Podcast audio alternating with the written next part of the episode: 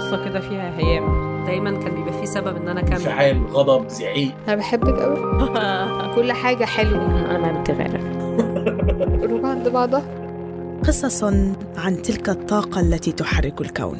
تستمعون لبرنامج بحب من إنتاج شبكة Kerning Cultures كان يعرف إني أنا بحب البحر كتير فأخذني مشوار وقتها على البحر. وإحنا واقفين على الصخرات يعني هيك إشي. فحكى إنه أنا بحبك. الحب في التوحد ليه ميزة وليه عيب.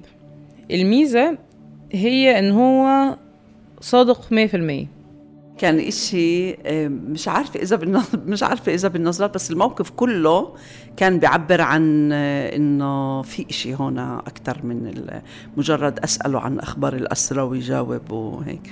كان واضح يعني لإلي ولإله. بس ما حكينا فيه إلا بعد سنوات طبعا. طبعا ساعتها أنا ما كانش عندي فكرة خالص إن أنا مريض نفسي دي ما مش موجودة.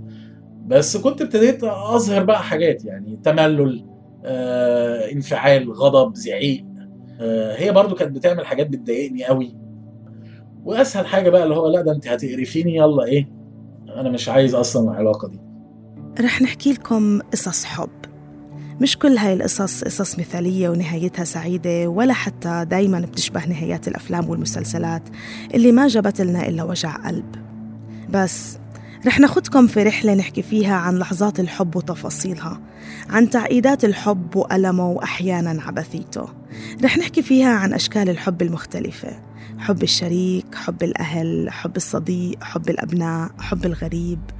بحب قصص رح تعيد تعريفنا للحب.